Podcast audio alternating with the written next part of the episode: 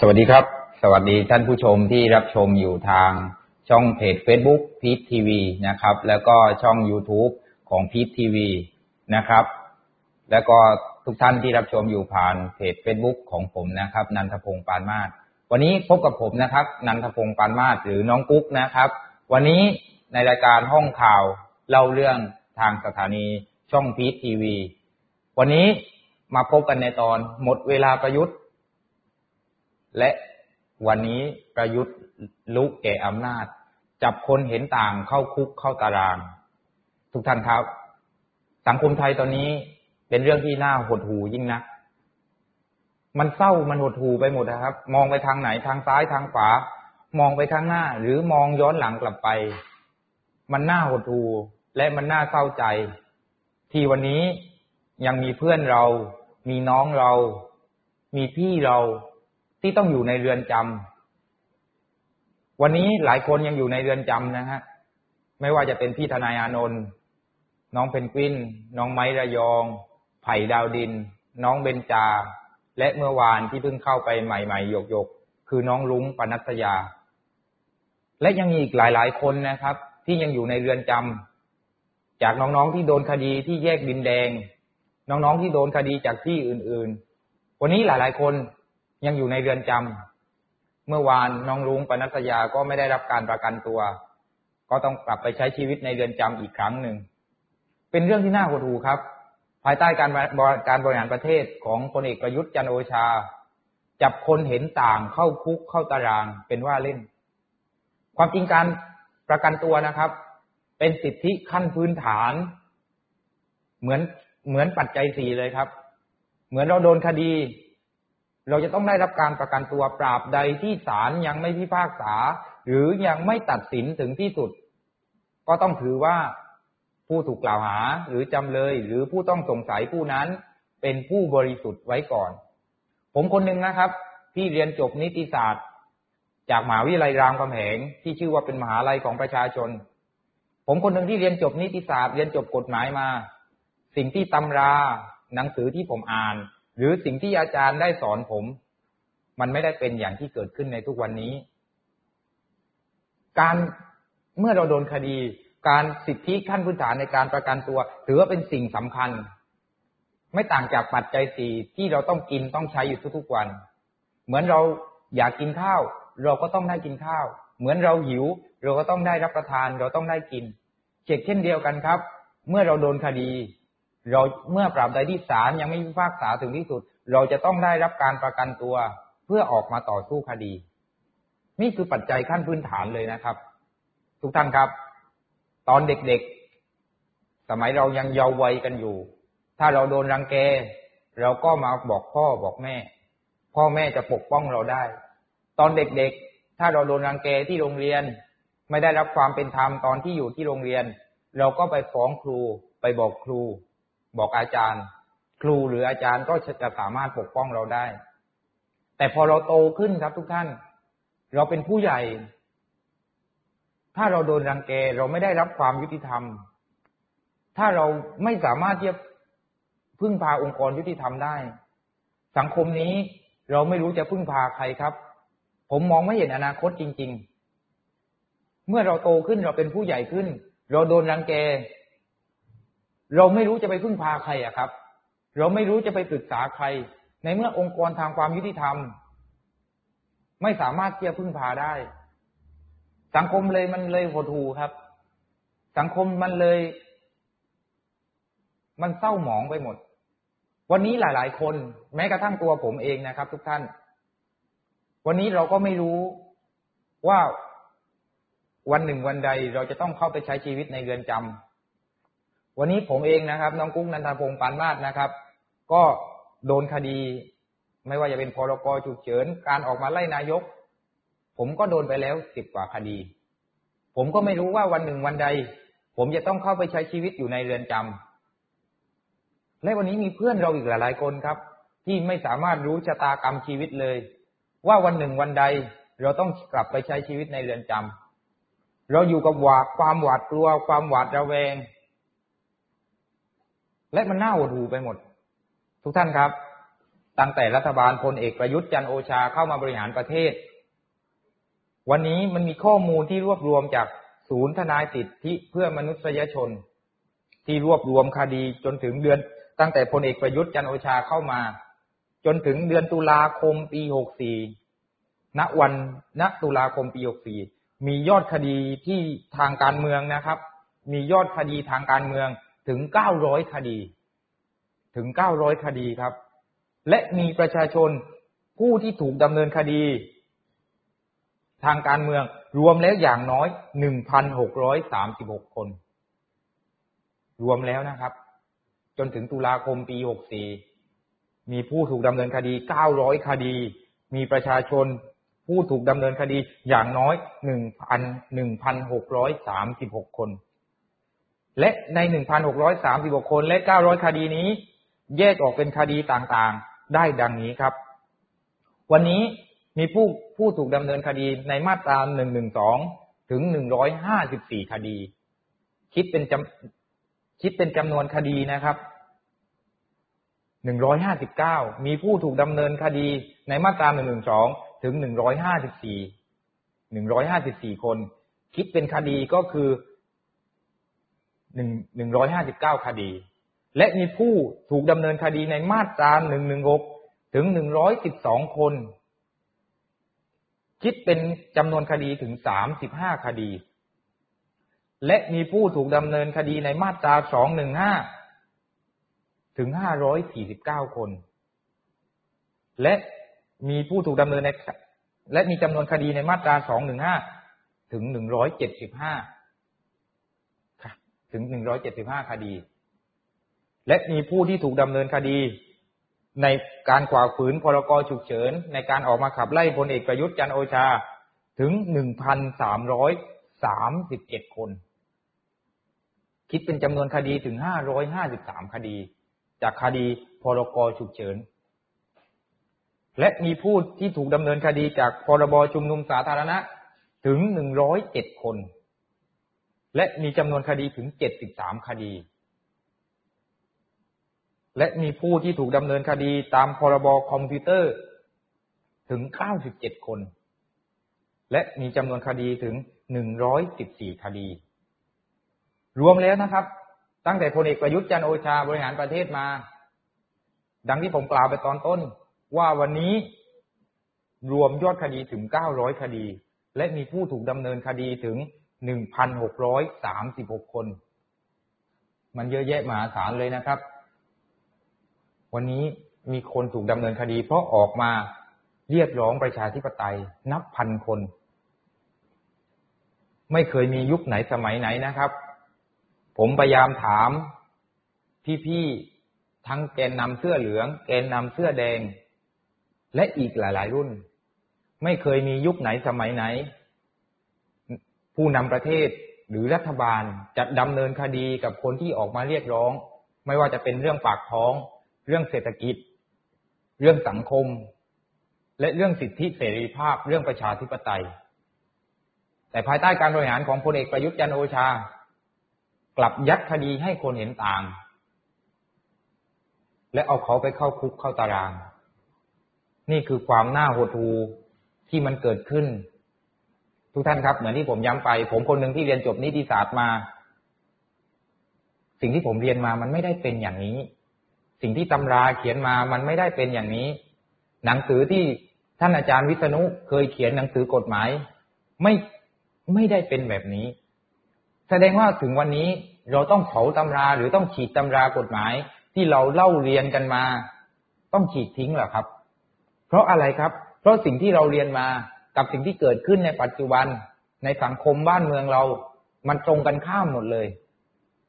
มันตรงกันข้ามหมดเลยครับ และมันไม่สามารถนำมาปรับใช้ได้เลย นี่คือสิ่งที่เกิดขึ้นภายใต้กระบวนการยุติธรรมของประเทศไทยเรา ทุกท่านครับ เมื่ออาทิตย์ก่อนถ้าทุกท่านได้ติดตามข่าว ซึ่งเป็นข่าวคราวใหญ่มากในบ้านเมืองเรา นั่นคือคำวินิจฉัยของศาลรรัฐธรรมนูญ ผมเองที่เรียนจบกฎหมาย น้อมเคารพศารรัฐธรรมนูญนะครับ แต่สิ่งที่มันเกิดขึ้น สิ่งมันกลายเป็นกระแสวิพากษ์วิจารณ์ที่เกิดขึ้นในสังคม กับคำวินิจฉัยของศาลรัฐศาลรัฐธรรมนูญ ว่าการปฏิรูปเท่ากับการล้มล้างหรือไม่ ทุกท่านครับ วันนี้สิ่งที่เกิดขึ้น เมื่อคำวินิจฉัยออกมาว่า การปฏิรูปเท่ากับการล้มล้าง มันทำให้เกิดกระแสวิพากษ์วิจารณ์ ในอนาคตอีกมากมาย เพราะฉะนั้นมันทำให้เราเห็นว่าในอนาคตไม่ว่าใครก็ตามที่ออกมาเรียกร้องการปฏิรูป ก็จะโดนข้อหากบฏพ่วงไปด้วย หรือน้องๆหลาย ๆ คนที่ออกมาเรียกร้องการปฏิรูป แล้วโดนประยุทธ์จันโอชา ยัดคดีมาตราหนึ่งหนึ่งสองให้เขาไปอยู่ในคุกในตาราง ก็อาจจะโดนข้อหากบฏด้วย ซึ่งข้อหากบฏนั้นในมาตราหนึ่งหนึ่งสามเขียนไว้ว่า ข้อหากบฏโทษสูงสุดถึงประหารชีวิต หรือจำคุกตลอดชีวิต ซึ่งรัฐบาลประยุทธ์จะเอากันอย่างนี้แหละครับ รัฐบาลประยุทธ์กำลังยัดข้อหา และโทษร้ายแรงให้กับประชาชนคนหนุ่มสาวที่เพียงเพื่อออกมาเรียกร้องประชาธิปไตยอย่างนั้นเหรอครับ นี่คือความอับปยศที่เกิดขึ้น ซึ่งเราไม่สามารถปฏิเสธได้เลยว่า วันนี้ภายใต้การบริหารของรัฐบาลประยุทธ์จันโอชา ล้มเหลว ประชาชนอดอยาก ไม่มีอะไรดีขึ้นแม้แต่น้อย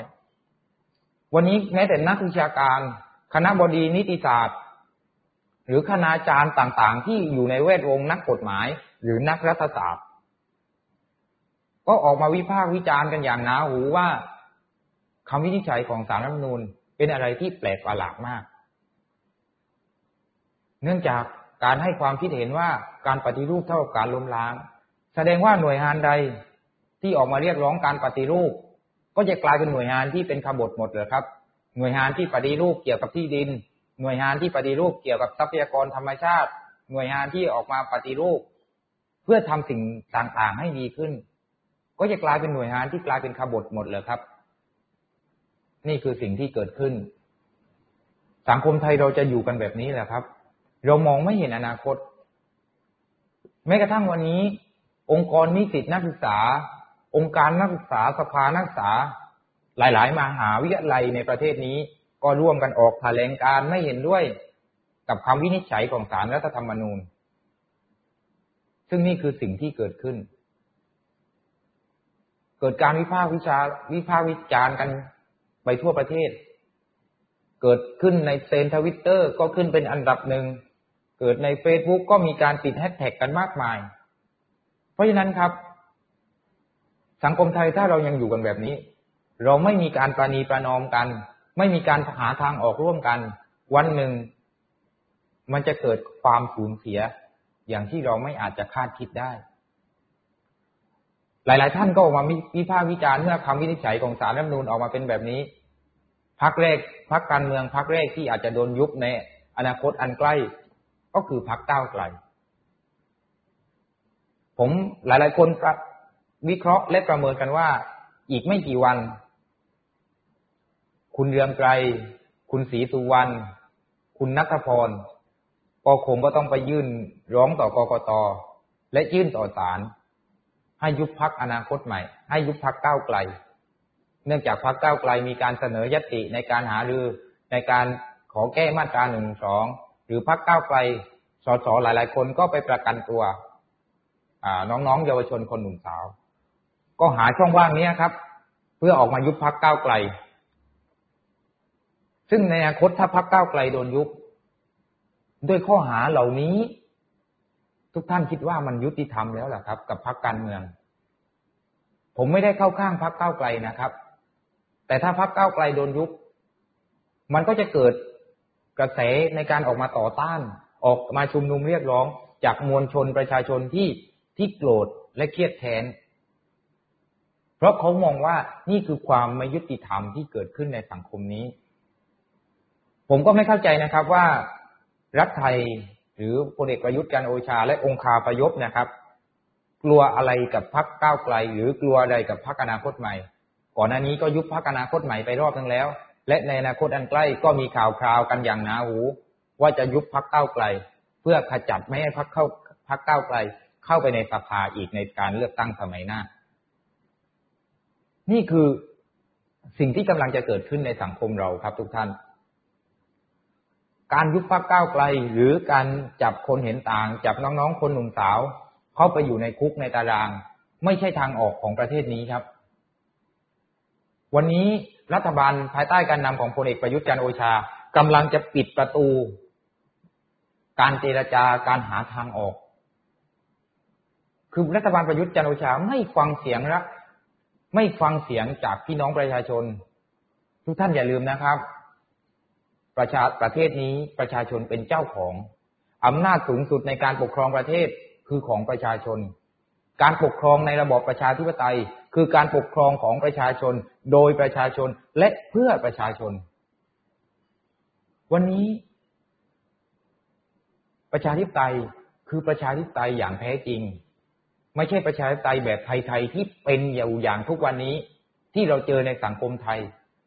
ในประเทศนานานาอารยประเทศ เราใช้ประชาธิปไตยแบบสากล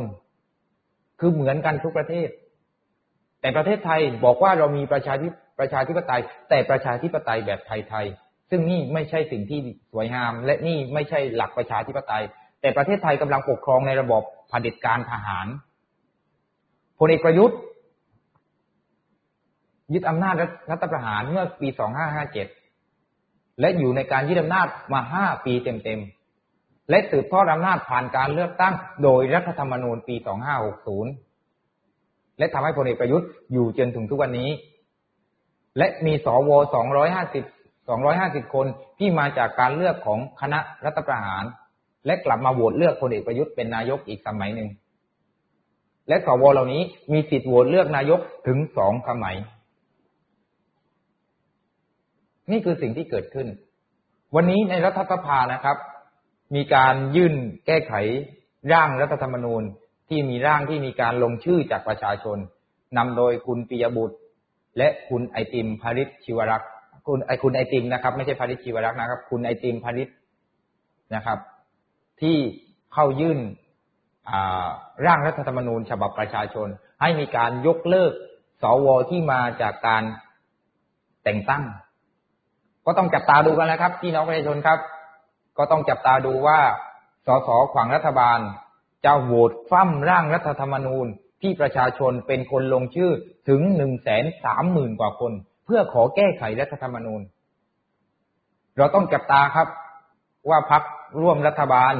อย่างพักพลังประชารัฐพักภูมิใจไทยพักประชาธิปัตย์พักรวมรวมพักชาติไทยพัฒนาพักรวมพลังประชาชาติไทยของคุณสุเทพเทือกสุบรรณหรือที่สำคัญพักประชาธิปัตย์ กับพักภูมิใจไทยที่บอกว่าตนเป็นพักที่อยู่ฝั่งทำเพื่อประชาชน วันนี้ในเมื่อมีร่างของประชาชนเข้าไปในสภา ผมก็อยากรู้เหมือนกันว่า คุณจะหน้าด้านหน้าทน ความร่างของประชาชนอีกต่อไปหรือไม่ ก็ต้องจับตาดูกันนะครับ ในการประชุมสภาในวันนี้นะครับ ก็ติดตามกันได้ทางช่องทีวี หรือช่องโซเชียลมีเดียต่างๆนะครับ ต้องไม่คลาดสายตาเลยนะครับ เรื่องนี้ก็ต้อง จับตากันต่อไปนะครับ สิ่งสำคัญของทุกท่าน เมื่อม็อบเมื่อวันสองวันที่ผ่านมา ที่น้องๆคนหนุ่มสาว ที่จัดโดยแนวร่วมธรรมศาสตร์กลุ่มทะลุฟ้าและกลุ่มอื่นๆรวมทั้งกลุ่มราษฎรก็จัดกิจกรรมนะครับ ตอนแรกก็นัดหมายกันว่าจะรวมตัวกันที่อนุสาวรีย์ประชาธิปไตย และเดินขบวนไปที่ท้องสนามหลวง แต่ว่าพอถึงเวลาจริง ๆ เจ้าหน้าที่ตำรวจ ก็ปิดกั้นด้วยตู้คอนเทนเนอร์ ไม่ให้ประชาชนได้เดินไปไหนได้ น้องๆคนหนุ่มสาวก็เลยเปลี่ยนแผนเดินจากอนุสาวรีย์ประชาธิปไตยมาราชประสงค์เพื่อรวมคน และเดินจากราชประสงค์ไปยังสถานทูตเยอรมัน ถ้าทุกท่านติดตามข่าวครับ วันนั้นไม่มีเหตุการณ์ประทะ ไม่มีเหตุกระชื้อยื้อยุดอะไรใด ๆ เลย แต่พอในระยะเวลาหนึ่ง กลับมีน้องคนหนุ่มสาว ที่น้องเป็นกาดอายุแค่สิบเก้าปี น้องโดนยิงด้วยกระสุนจริง เข้าที่ช่องท้อง ถ้าผมจะไม่ผิดนะครับ กระสุนก็เฉียดตับเฉียดปอดไป โดนตับโดนปอดไป อาการสาหัสครับ และวันนี้ยังจับตัวคนยิงไม่ได้ นี่เกิดอะไรขึ้นครับ กับสถานการณ์สังคมไทย วันนี้เรายังจับผู้ร้ายที่ยิงผู้ชุมนุมที่ยิงน้องเยาวชนหนุ่มสาวที่รับหน้าที่เป็นกาดวันนั้น ยิงเขาด้วยเหตุผลอะไร และทำไมต้องยิงเขา คุณโกรธแค้นอะไร น้องคนที่โดนยิงไปทำอะไรให้ ให้คุณเหรอครับ คุณถึงยิง วันนั้นสาการมันยังไม่มียังไม่ได้มีการประทับใด ๆ เลย แต่ทำไมต้องไปยิงน้องเขาด้วย ผมไม่รู้หรอกครับว่ากระสุนนัดนั้น ใครเป็นคนยิงและมาจากฝั่งไหน แต่ผมเชื่อว่ากระสุนนัดนั้นไม่ได้มาจากฝั่งผู้ชุมนุมอย่างแน่นอน แต่วันนี้ฝากถึงสำนักงานตำรวจแห่งชาติฝากถึงผู้มีอำนาจในประเทศนี้ฝากถึงพรรคร่วมรัฐบาล ที่คุณยังกินเงินภาษีประชาชนอยู่ คุณปล่อยให้ฆาตกรลอยหน้าลอยตาอยู่ในประเทศนี้ได้อย่างไรกัน คุณปล่อยให้ฆาตกรยังลอยนวลอยู่ได้อย่างไรกัน วันนี้น้องคนที่ถูกยิงยังอยู่โรงพยาบาลนะครับ ฆาตกรก็ยังจับไม่ได้ เราจะต้องสูญเสียอีกกี่ชีวิตกับการกับการออกมาขับไล่พลเอกประยุทธ์จันโอชา เราจะต้องสูญเสียประชาชนอีกกี่ชีวิต ประชาชนจะต้องบาดเจ็บล้มตายอีกกี่ชีวิต กับการออกมาขับไล่พลเอกประยุทธ์จันโอชา ก่อนหน้านี้เราเสียน้องวาริศอายุสิบห้าปีไป จากการออกมาขับไล่นั่นคือชีวิตแรกที่ต้องสั่งเวยกับการออกมาขับไล่พลเอกประยุทธ์จันโอชา น้องเสียชีวิตและเผาไปแล้วเมื่อสองอาทิตย์ก่อน เมื่อสองวันก่อน เราก็ต้องสูญเสีย ต้องมีประชาชน ที่ต้องโดนยิง ผมพูดไม่ออกครับ มันหดหูและมันน่าเศร้าใจไปหมด นี่คือสิ่งที่เกิดขึ้น ภายใต้การบริหารของพลเอกประยุทธ์จันโอชา ล่าสุดครับพลเอกประยุทธ์จันโอชาก็ เดินทางไปจังหวัดกระบี่นะครับ ไปประชุมก็ในภาพข่าวก็เห็นมีคุณอนุทิน มีพลเอกอนุพงศ์ก็เป็นเรื่องที่น่าจับตาครับ เป็นเรื่องที่น่าจับตาว่าศึกระหว่างสามปอศึกภายในระหว่างรัฐบาลจะเป็นยังไง ถ้าเราสังเกตครับทุกท่านในช่วงให้หลังที่ผ่านมานะครับ เราจะไม่ค่อยเห็นพลเอกประยุทธ์จันโอชาพลเอกประวิตรวงสุวรรณลงพื้นที่ร่วมกัน ถ้าพลเอกประยุทธ์จันโอชาไปใต้ ลเอกประวิตยก็จะไปอีสาน ถ้าพลเอกประยุทธ์จันโอชาไปอีสานพลเอกประวิตยก็จะไปใต้ นี่ถึงสิ่งที่เราจับสังเกตได้นะครับว่าศึกภายในระหว่างสามปอก็ยังไม่จบสิ้นศึกภายในระหว่างสามปอที่แย่งชิงอำนาจกัน แย่งชิงผลประโยชน์กัน แย่งชิงบารมีกันในการบริหารประเทศนี้ก็ยังไม่จบสิ้น แต่สิ่งสำคัญครับทุกท่าน วันนี้เผด็จการมันทะเลาะกันเอง ก็ขอให้มันพังทีหน้าแต่เราไม่รู้หรอกครับว่าถึงเวลาเผด็จการพวกนี้มันจะสามัคคีกัน เพื่อมากำจัดประชาชนผู้เห็นต่าง วันนี้นะครับ ผมอยากให้รัฐบาลนะครับ หรือมหาวิทยาลัยต่างๆนะครับ อยากให้ทำโพความคิดเห็นคนหนุ่มสาวนะครับ ว่าคนหนุ่มสาวในประเทศนี้ คิดเห็นอย่างไรกับรัฐบาลพลเอกประยุทธ์จันโอชา ก่อนหน้านี้ก็มีหลายๆโพนะครับ ที่ทำโพแบบเงียบๆกันมา ถามถึงความคิดเห็นของคนหนุ่มสาว ที่คิดเห็นอย่างไรกับรัฐบาลพลเอกประยุทธ์จันโอชา ร้อยละแปดสิบครับทุกท่าน ไม่เอารัฐบาลพลเอกประยุทธ์จันโอชา นี่คือสิ่งที่น่าตกใจที่เผด็จการตกใจครับ ว่าวันนี้คนหนุ่มสาวทั่วประเทศ ไม่พอใจการทำงานของพลเอกประยุทธ์จันโอชา แล้วยิ่งวันนี้มาจับคนคนหนุ่มสาวผู้เห็นต่างเข้าคุกเข้าตาราง ผมไม่อยากใช้คำว่า คนหนุ่มสาวเหล่านี้คือปีศาจแห่งการเวลา แต่พวกเราคือคนที่จะต้องอยู่ในประเทศนี้อีกยาวนาน คนหนุ่มสาวคือกำลังหลักในการพัฒนาประเทศในอีกสิบปียี่สิบปีข้างหน้า และวันหนึ่งเขาเหล่านี้เติบโตขึ้นมา หากวันนี้เผด็จการยังไม่เห็นหัวประชาชนคนหนุ่มสาวที่ออกมาเรียกร้อง วันหนึ่งเผด็จการเหล่านี้นะครับ ผมทำนายทายทักไว้เลยครับ ว่าเขาจะไม่มีทางมีผืนแผ่นดินที่เหยียบอยู่ในประเทศไทยนี้อย่างแน่นอน ราะวันหนึ่งประชาชนเป็นใหญ่ คนอย่างพลเอกประยุทธ์จันโอชา ถ้าไม่ตายเสียก่อน ผมว่าไม่มีทางได้อยู่ในประเทศไทยนี้ เพราะผมศึกษาประวัติศาสตร์เผด็จการทุกยุคทุกสมัย ไม่ว่าจะเป็นยุคจอมพลสฤษดิ์ธนรัตน์จอมพลถนอมกิติขจร จอมพลประพาสนะครับ แม้กระทั่งพฤษภาธมินพลเอกสุจินดาคาประยูนจุดจบของชีวิตผู้นำเผด็จการเหล่านี้ ไม่มีใครมีชีวิตที่สงบสุขในบ้านปลายของชีวิตแม้กระทั่งพลเอกประยุทธ์จันโอชาเองก็ตามนะครับ ผมเชื่อเหลือเกินว่า ในบ้านปลายชีวิต ผู้นำเผด็จการจะมีจุดจบที่ไม่ต่างกัน ผู้นำเผด็จการจะมีจุดจบที่ ที่ไม่ตายดีแน่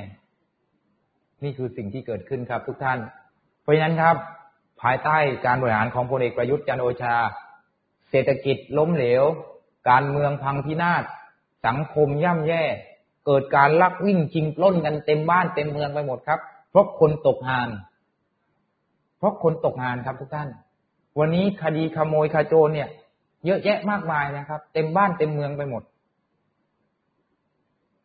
เพราะอะไรครับ เพราะคนไม่มีจะกิน เศรษฐกิจรากหญ้าพังพินาศพลเอกประยุทธ์ใช้นโยบายรัฐ แจกจ่ายเต็มไปหมด บัตรคนจนบ้าง บัตรสวัสดิการแห่งรัฐบ้าง คนละครึ่งบ้าง คือนโยบายต่างๆ ไม่สามารถสร้างผลกำไรให้กับประเทศชาติได้ และนโยบายเหล่านี้ไม่สามารถทำให้ประชาชนลืมตาอ้าปากได้ เป็นนโยบายชั่วครู่ชั่วคราวที่ทำยังไงก็ไม่จบไม่สิ้น และรายได้ต่างๆ เหล่านี้ รัฐมีแต่ขาดทุน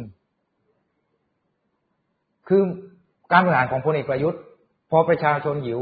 ก็ให้กินแค่มื้อนี้ แต่มื้อถัดไปไม่ได้คิดว่าประชาชนเหล่านี้เขาจะกินอะไรกัน นี่คือการบริหารภายใต้รัฐบาลพลเอกประยุทธ์ บริหารแบบเช้าชามเย็นชาม โดยที่เรามองไม่เห็นอนาคตกลับไปที่เรามองไม่เห็นอนาคตนะครับ เราไม่สามารถที่วางแผนอนาคตตัวเองได้ เราไม่สามารถที่วางแผนอนาคตประเทศชาตินี้ได้มันถึงเวลาหรือยังครับทุกท่าน ที่เราต้องออกมาช่วยกัน เรียกร้องให้พลพลเอกประยุทธ์ออกไป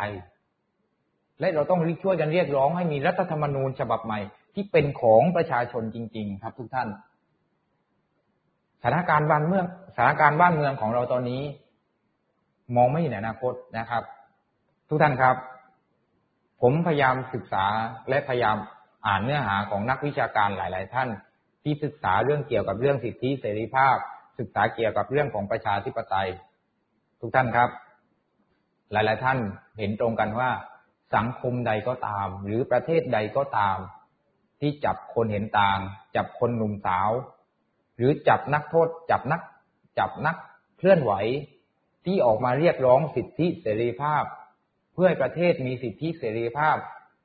จับคนที่ออกมาเรียกร้องให้ประเทศนี้เป็นประชาธิปไตย หรือออกมาจับคนที่ออกมาเรียกร้องประชาธิปไตย เข้าคุกเข้าตาราง สังคมนั้นมืดมิดครับ สังคมนั้น มองไม่เห็นอนาคตครับ เพราะยิ่งคุณจับคนเห็นต่างเข้าคุกเข้าตาราง เท่ากับคุณกำลังตัดอนาคตประเทศตัวเอง สังคมไทยครับ ทุกท่านถ้าทุกท่านติดตามข่าวนะครับ สังคมไทยจะเป็นสังคมที่มีผู้สูงอายุเยอะมากๆในอนาคตข้างหน้า แต่รัฐบาลก็กลับนิ่งเฉย ไม่มีมาตรการใด ๆ เพื่อรองรับปัญหาที่เกิดขึ้นในอนาคต และยิ่งวันนี้รัฐบาลมาทารุณกรรม มาทารุณมารังแกคนหนุ่มสาว ที่จะเป็นกำลังในในการพัฒนาในอนาคตข้างหน้า ในการพัฒนาประเทศในอนาคตข้างหน้า และประเทศเราจะเดินต่ออยังไงครับ เรากำลังเข้าสู่สังคมผู้สูงอายุ และในปัจจุบันรัฐบาลกลับไม่เห็นความสำคัญของคนหนุ่มสาว ยัดคดีต่างๆ ไม่เคยฟังเสียงคนหนุ่มสาว แถมยังจับคนหนุ่มสาวเข้าคุกเข้าตาราง นี่ประเทศเรากำลังจะเจอวิกฤต และกำลังจะเจอทางตันครับทุกท่านเหมือนที่ผมบอกครับ ตั้งแต่ผมเกิดมา ไม่เคยเห็นยุคไหนสมัยไหน ที่มีคนหนุ่มสาว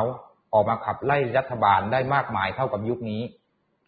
และไม่เคยมียุคไหนสมัยไหนครับ ที่มีคนฆ่าตัวตาย เพราะไม่มีจะกินได้เทียบเท่ากับรัฐบาลพลเอกประยุทธ์จันโอชา วันนี้คนเสียชีวิตคนตายเพราะโควิด -19 ก็มากมายเหลือคนานับ วันนี้พลเอกประยุทธ์และองค์คาพยพกำลังนั่งกินข้าวกำลังยิ้มกำลังหัวเราะ บนซากศพของประชาชน รัฐบาลประยุทธ์กำลังหัวเราะในงานศพของประชาชน โดยที่ไม่สนใจใยดีครับ นี่คือปัญหาที่เกิดขึ้น วันนี้ครับ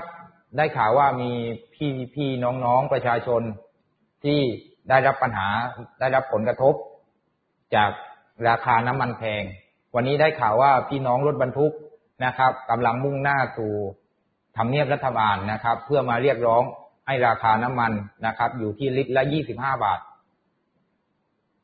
ก็เป็นกำลังใจให้พี่น้องรถบรรทุกนะครับ ที่ออกมาชุมนุมเรียกร้องกัน และผมเชื่อนะครับ ว่ารัฐบาลประยุทธ์จันโอชานะครับ ก็คงยัดคดีนะครับ มอบคดีให้กับคนที่มาชุมนุมวันนี้อีก สิ่งสำคัญครับทุกท่าน การออกมาชุมนุมเรียกร้องเป็นสิทธิตามขั้นพื้นฐาน ตามรัฐธรรมนูญที่เขียนบัญญัติไว้ รัฐธรรมนูญทุกฉบับครับ เขียนไว้ว่าการออกมาชุมนุมเรียกร้อง เป็นสิทธิเสรีภาพ ขั้นพื้นฐานของประชาชน เป็นสิทธิเสรีภาพที่ประชาชนพึงกระทำได้ และเป็นสิทธิเสรีภาพที่เราพึงมีพึงได้ตั้งแต่เราเกิดอยู่แล้วครับ เพราะฉะนั้นครับทุกท่าน วันนี้ก็เป็นกำลังใจให้กับพี่พี่พี่พี่น้องๆรถบรรทุกนะครับ แล้วก็เป็นกำลังใจให้เพื่อนเราที่อยู่ในเรือนจำนะครับ เราจะต้องไม่ลืมเพื่อนเราที่อยู่ในเรือนจำนะครับ ไม่ว่าจะเป็นพี่ทนายอานนท์น้องเป็นกวินน้องไม้ระยอง ไผ่ดาวดิน น้องเบนจานะครับ และที่เพิ่งเข้าไปเมื่อวานก็คือน้องลุงปนัสยานะครับ เป็นกำลังใจให้เพื่อนเราที่อยู่ในเรือนจำและสิ่งสำคัญนะครับ ผมขอเน้นย้ำนะครับว่าการประกันตัวเป็นสิทธิขั้นพื้นฐานที่ประชาชนจะต้องได้ตั้งแต่ต้นอยู่แล้วนะครับ ส่วนท่านใดนะครับที่ไม่เห็นด้วยกับการวิพากษ์ไม่เห็นด้วยการทำงานของรัฐบาลประยุทธ์นะครับ ก็ ทำได้ครับ เราแสดงออกผ่านโซเชียลมีเดียได้นะครับ เราเป็นกำลังใจให้น้องๆที่ออกมาชุมนุมเรียกร้องกันได้นะครับ วันนี้นะครับ เราอยู่ในสถานการณ์ที่ต้องช่วยกัน เราอยู่ในสถานการณ์ที่ต้องรักษาประชาธิปไตยไว้ เราเปลี่ยนแปลงการปกครองมาตั้งแต่ปี 2475 นะครับ วันนี้ก็ 80 กว่าปีแล้วนะครับ ตั้งแต่ 2475 ผมอยากจะบอกกับทุกท่านว่า ถ้าประเทศนี้ทหารบริหารประเทศได้ดีจริงป่านนี้ประเทศไทยคงพัฒนาก้าวหน้าไปอย่าง มากมายมหาศาลกว่านี้ ตั้งแต่เราเปลี่ยนแปลงการปกครองมาตั้งแต่ปี 2475 จนถึงทุกวันนี้ เรามีนายกที่เป็นทหารถึง 46 ปี คนแรกที่เป็นทหารและมาบริหารประเทศ นั่นคือจอมพลปพี่บูลสงคราม เป็นนายกถึง 15 ปี เรามีจอมพลสฤษดิ์ที่เป็นนายกถึง5ปี เรามีจอมพลถนอมเป็นนายกถึง11ปี เรามีพลเอกเปรมติลสุรนนท์เป็นนายกถึง8ปี เรามีพลเอกสุจินดาเป็นนายก47วัน เรามีพลเอกสุรยุทธ์เป็นนายกถึง1ปี เรามีพลเอกประยุทธ์ที่เป็นนายกมาแล้ว6ปี รวมทหารเป็นนายกในประเทศนี้ 46ปีเต็มๆ นี่ยังไม่คิดอนาคตว่าพลเอกประยุทธ์จะอยู่ถึงเมื่อไหร่ แต่ถ้าทหารบริหารประเทศได้ดีจริง ทหารมีความรู้ความสามารถตั้งแต่เปลี่ยนแปลงการปกครอง 2475 มา